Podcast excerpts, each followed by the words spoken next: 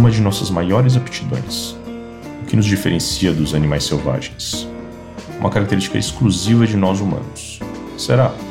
Eu sou Jefferson Barbosa e esse é o Depuramente, seu podcast de neurociência, filosofia e curiosidades.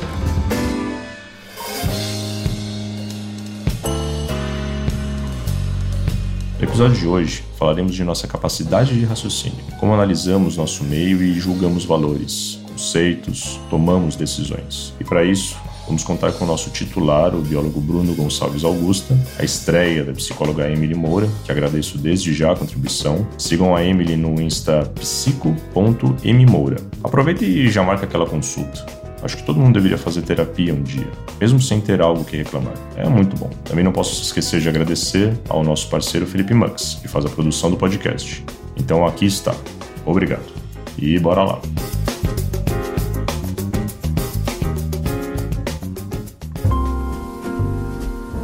Racionalidade sempre foi atribuída pelo senso comum como grande diferencial do ser humano perante os demais animais. Nossa forma de compreender e adaptar ao meio em que vivemos tem muito dessa capacidade de interpretar e significar as coisas, como já vimos nos episódios anteriores, por exemplo. Mas ser racional seria uma aptidão apenas do animal humano?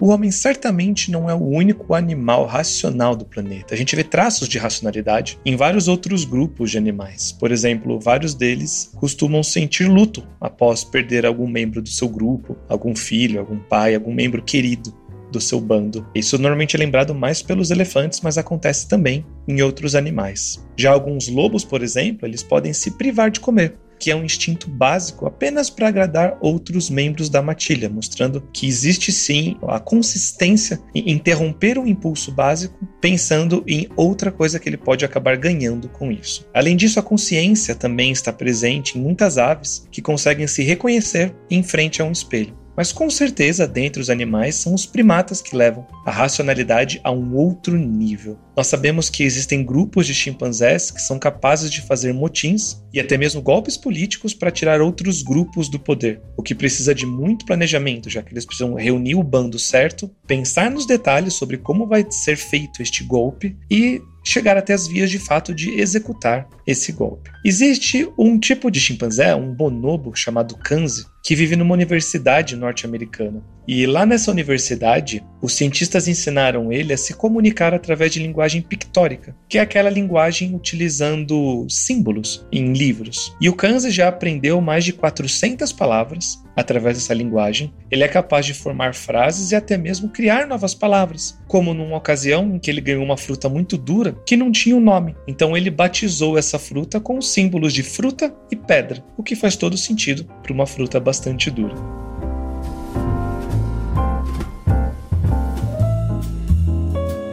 Como podemos ver, essa exclusividade já não é entendida como algo especial do ser humano. Claro que de forma mais simples, vemos a manifestação do raciocínio nos demais animais. Mas em nós, devido à complexidade neural que desenvolvemos, somos capazes de utilizar essa capacidade de outras formas mais complexas quando interagimos com a nossa realidade. O que faz toda a diferença em nossa forma de viver, nosso processo evolutivo se diferencia dos demais animais devido a essa percepção com o meio e a nossa capacidade cognitiva de atribuir sentido a tudo que interagimos.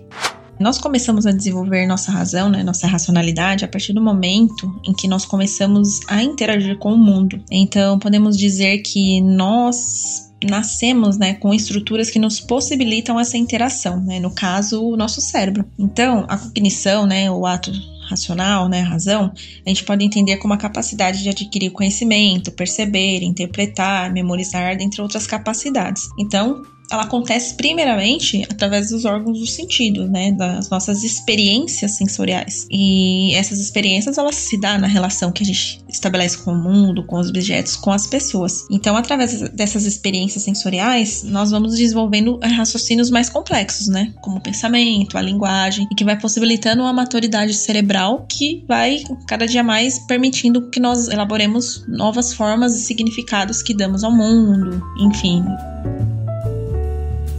Nos episódios anteriores, falamos como nossa estrutura cerebral chamada neocórtex faz toda a diferença em nosso processo do pensar. Como na criatividade, vimos sobre significação, o que não falamos ainda é que quando significamos, começamos a fazer comparações, o que nos leva ao fator julgamento, mas não aquele julgamento no sentido ruim, Só de falar essa palavra parece que estamos apontando o dedo a alguém. Esse sentido é a forma natural que o nosso cérebro compara o que interagimos com os nossos valores pessoais, experiências. Isso faz com que o nosso julgar natural nos dê novos parâmetros de referências, novas formas de pensar e por aí vai. Mas como acontece o julgamento? Acredito que você nunca parou para pensar o motivo que nos leva a avaliar alguém ou algo quase toda hora, sem reparar.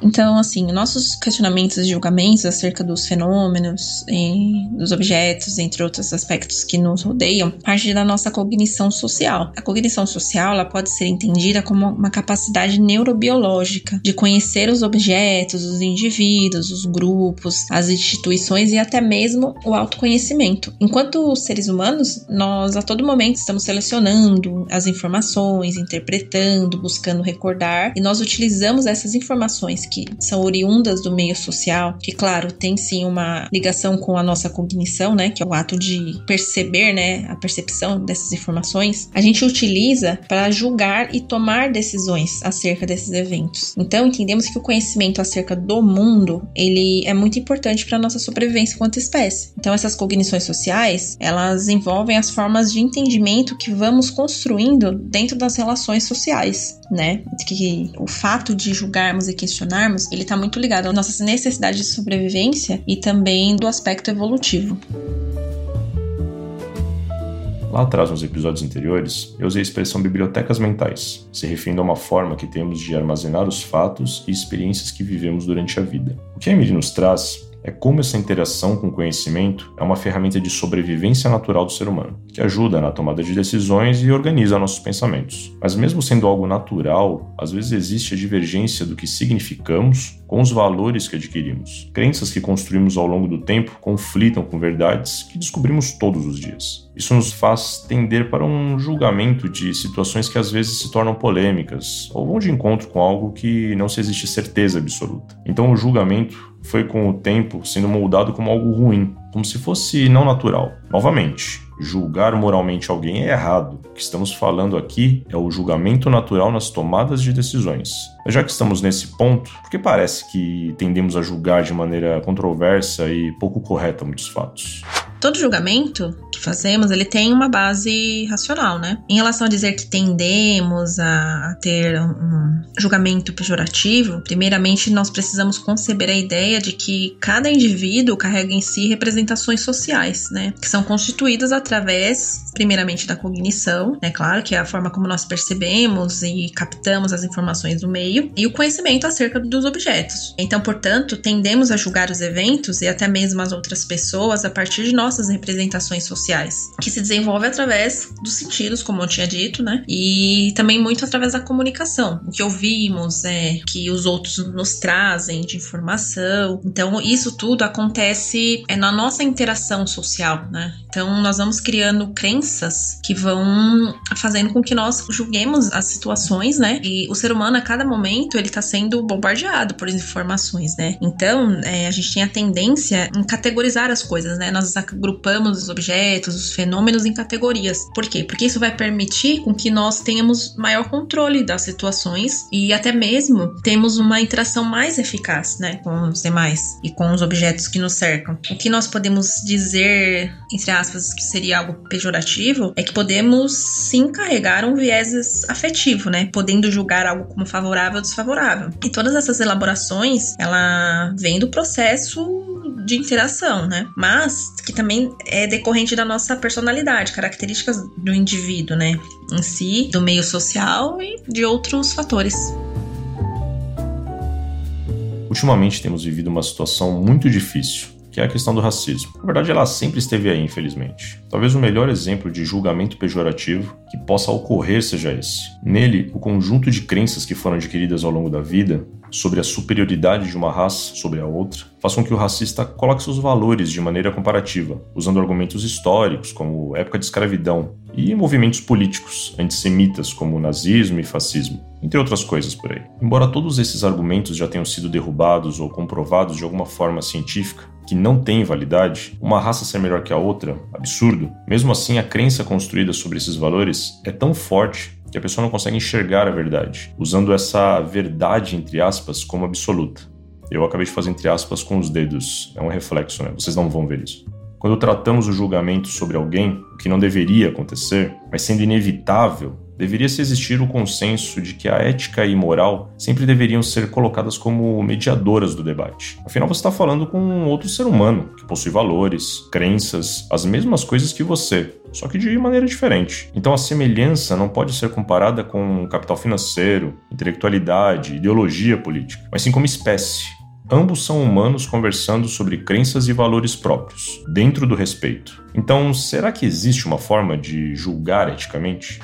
A ética ela corresponde a um conjunto de princípios, valores e normas morais e de conduta de um indivíduo ou de uma sociedade. Então, partindo desse princípio, nós podemos entender que julgar eticamente bem pode ter vários sentidos diferentes a depender de onde estamos. E além disso, o que chamamos de ética pode carregar julgamentos morais, né, que são as crenças, os valores, as normas de conduta, entre outros aspectos que são construídos pelos seres humanos. E nós entendemos que cada ser humano, né, cada grupo social, às vezes constrói valores e regras e normas diferentes, né, a depender do grupo a qual ele está inserido. Então, para que possamos julgar eticamente, é bem, digamos digamos assim, precisamos entender quais são as regras, valores, entre outros aspectos que envolvem o fenômeno que nós estamos julgando. Aqui cabe ressaltar também né, a teoria das representações sociais, onde nós entendemos que cada indivíduo carrega consigo crenças acerca dos eventos da vida. Então, o que é ético dentro de um determinado grupo pode não ser ético em outro grupo, né? As representações sociais a qual me referi, elas dizem muito sobre os valores, né? A forma que um determinado grupo interage, quais são as regras, condutas que eles estabelecem entre si, que podem ser diferentes, né? Como leis. Leis são diferentes, né? As leis que temos aqui no Brasil podem ser leis diferentes em outro país.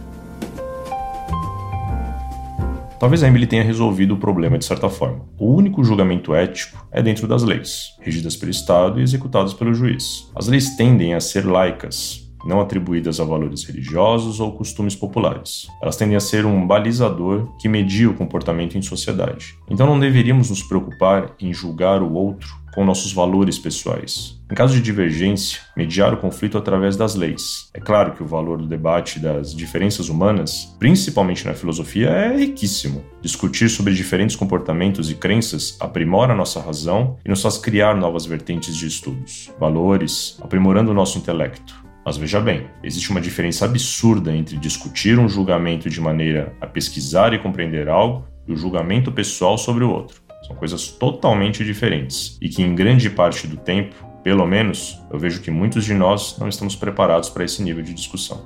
Embora nós tenhamos elucidado esses aspectos, eu acho que uma forma de julgarmos eticamente bem é quando nós fundamentamos nossas ações no caráter da justiça, né, da equidade, da solidariedade, o respeito aos nossos semelhantes e à natureza como um todo, né? Eu acredito que dessa forma nós podemos contribuir para melhorar o mundo ao nosso redor. Mas ainda assim são os seres humanos que levam a racionalidade a um nível acima, um nível ainda mais superior racionalizando diversas coisas para criar planos de longuíssimo prazo e deixar um verdadeiro legado para a humanidade, como a ciência, a cultura e a arte que nós temos hoje em dia. E eu acho que essa é uma das coisas que forma a essência humana. Nós não fazemos quase nada que outros animais também não fazem, mas nós fazemos muitas coisas de uma maneira muito mais profunda e intensa. E com certeza isso teve um papel fundamental na constituição da sociedade humana.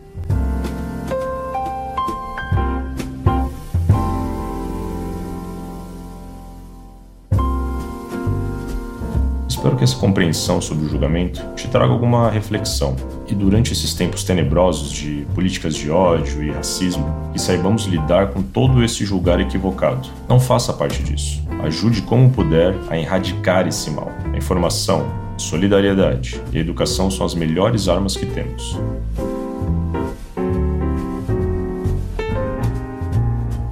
Se gostou do conteúdo, siga o nosso canal Dá um seguir também nas mídias sociais, no Twitter e no Facebook. O nome é Depuramente.